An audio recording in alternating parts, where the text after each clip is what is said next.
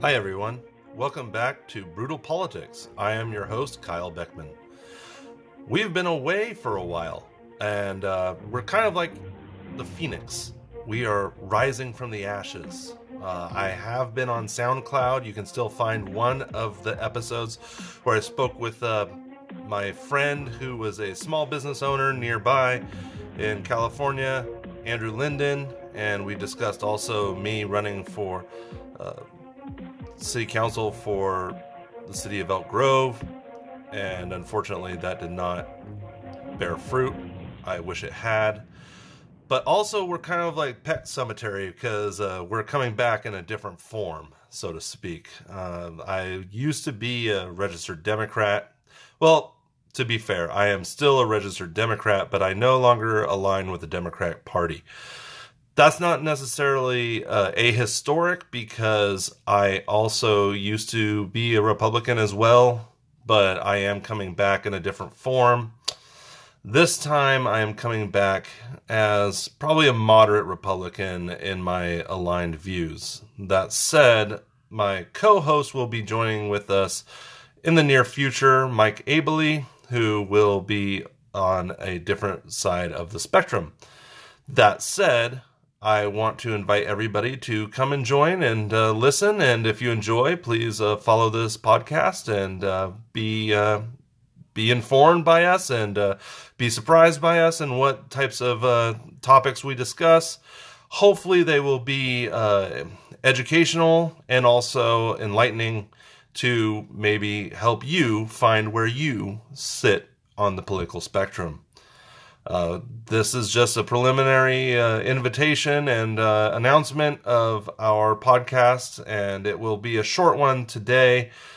But I do want to talk about certain topics and and also where how I have uh, changed in my political uh, perspectives. So I voted for Barack Obama twice.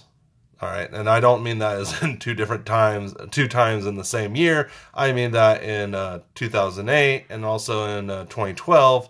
Um, I fell for the hopey changey, and uh, I thought I was uh, going to see an economic revival of uh, the likes that maybe uh, under Franklin Roosevelt's time or, or the New Deal, so, so to speak.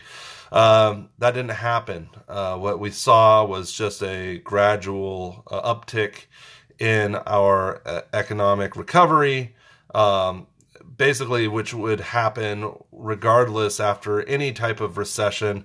You generally see that type of uh, recovery um, regardless. And so many people like to go and tell people who support Trump that uh, the reco- the economic recovery was due to something that Barack Obama did. Uh, the reality is is that's not actually true. If you look at the American Recovery and Reinvestment Act uh, that Obama had enacted and signed, uh, reality is is that only about 200 billion of the 800 billion dollars was uh, allocated for job creation and job um, producing uh, prog- policies and programs.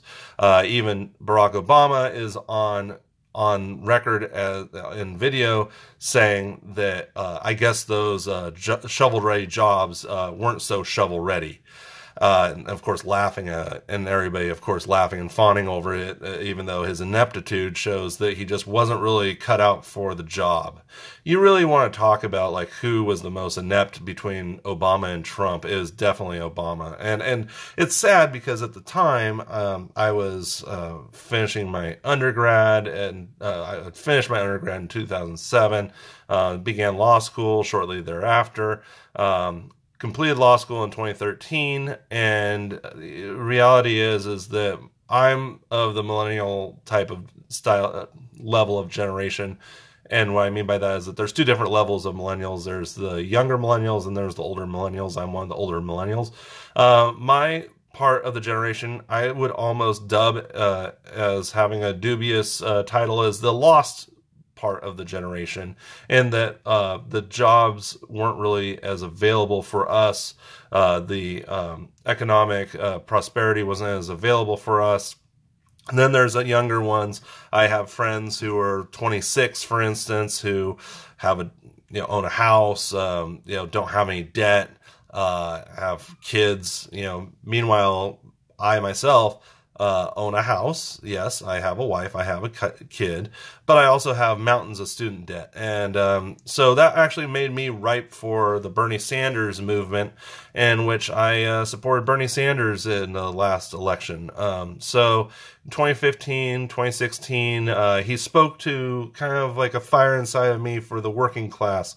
Uh, or I'm not, I, I honestly, I, I'm, I'm upper middle class, but I am still you know, have working class roots, uh, believed in the populist message that he was touting, um, definitely supported kind of like his vision uh, initially. And also, he, because historically he has been for, he's been anti illegal immigration, just like uh, Cesar Chavez was, uh, because he realized that uh, illegal immigration uh, suppresses workers' wages and it is a globalist um, uh, supported movement for uh, open borders, uh, which is like Bernie Sanders used to say it was like a Koch uh, brothers um, uh, su- supported movement because it helped their industry and uh, reduced wages, and so that was all better for the Koch brothers industry and everything.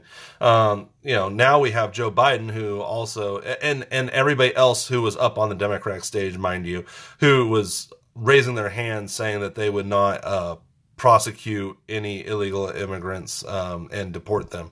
So basically, the entire Democratic Party has become open borders, which is amazing to me that they used to be for the workers, but now they're for illegal immigrants and for suppressing workers' wages.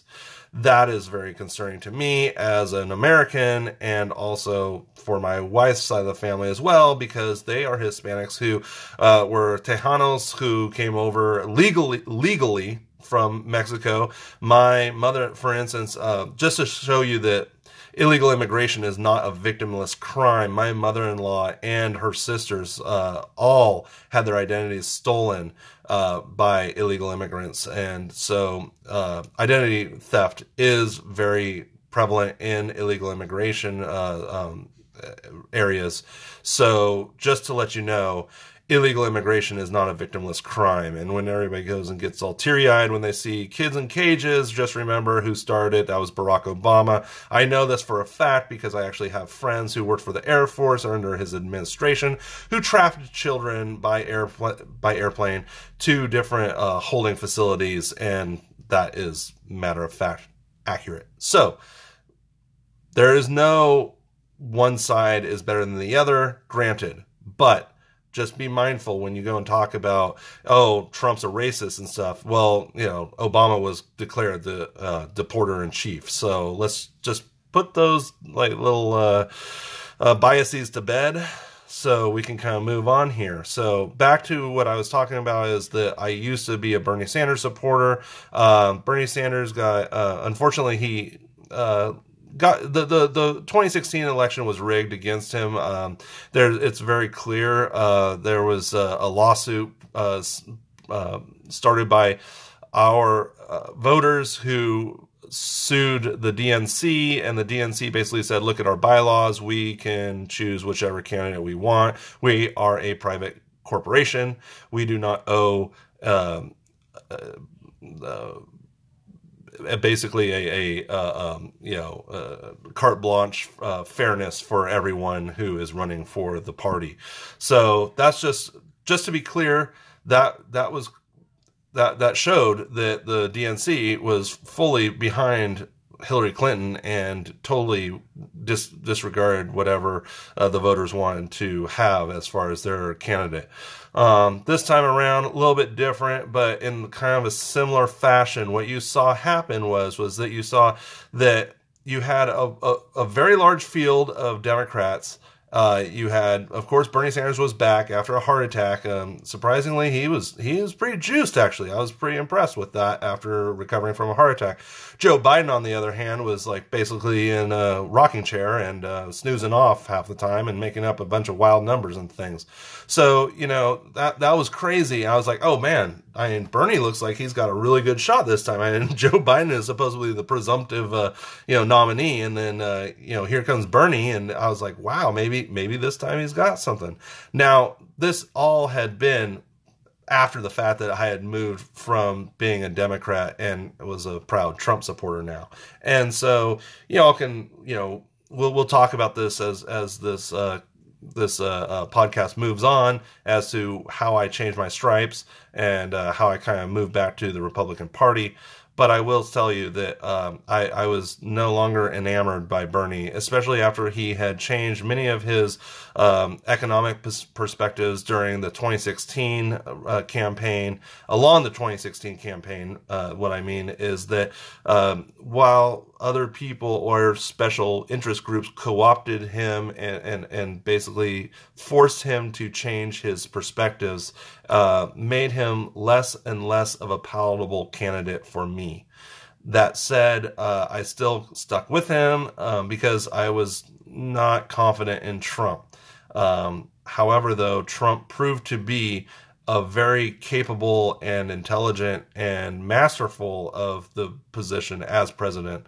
So uh, that made me uh, really like Trump. And I, I, I support him now um, um, completely uh, with, without any without any any question. Um, I, I don't always like everything that he does. That obviously you never would want to be that mindless and and and and, and slave like to an individual um, as far as being a president, but.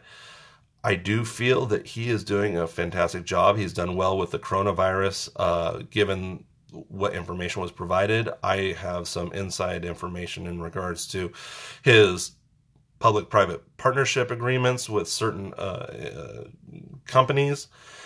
And so I am very proud of what he's done. He's done a masterful job given the uh, the lies by the Chinese Communist Party. So that that that is definitely something he has done well. Meanwhile, Joe Biden has been basically asleep in his Delaware mansion and in his basement. Um, people nudge him awake to go and give a ridiculous, pointless speech or, or, or, or commentary to the, the news that gives him um, complete uh, defense and, and coverage. So, uh, for his Tara Reade uh, sexual allegations and everything else, uh, and his ineptitude to find any solutions for the economy or for the um, for for the pandemic, he is completely worthless, uh, and that just scares me. I mean, anybody who would vote for Joe Biden probably has dementia themselves. So that's my perspective on on Joe Biden. I, I can't believe any of you would go and vote for him.